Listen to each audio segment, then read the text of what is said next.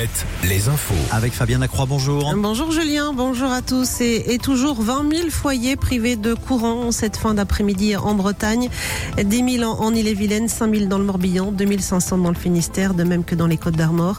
Conséquence du vent qui a soufflé fort ce matin et qui continue de souffler sur une grande partie nord-ouest du pays. La pluie, elle, tombe toujours sur l'ensemble de nos régions. Il devrait moins pleuvoir demain, notamment au nord de la Loire. Sur les rails, un nouveau retard ce lundi sur la ligne Polt, la ligne Paris-Orléans-Limoges. Un train parti vers 5h du matin de Limoges a dû être stoppé à hauteur de Vierzon suite à la rupture d'une caténaire.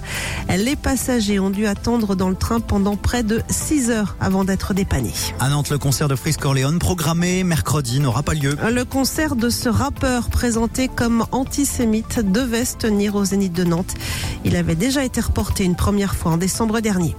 Le centre-ville de Bruxelles paralysé cet après-midi par des centaines de tracteurs venus de toute l'Europe.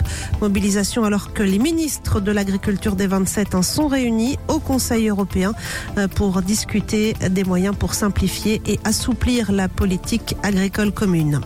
Emmanuel Macron lui réunit en ce moment à l'Élysée une vingtaine de chefs d'État et de gouvernement. L'occasion de réaffirmer leur unité et leur soutien à Kiev.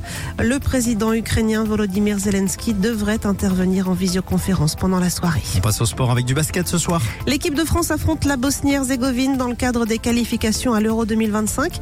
Les Bleus qui avaient gagné le premier match vendredi à Brest face à la Croatie. Les footballeurs d'Angers, eux, se déplacent ce soir à Caen en clôture de la 26e journée de Ligue 2. Et puis la voile avec l'arrivée de Charles Caudrelier fixée à demain matin. Le skipper finistérien qui va conclure son tour de monde en solitaire sur son trimaran devrait franchir la ligne d'arrivée aux alentours de 8h30 à Brest après 51 jours de course.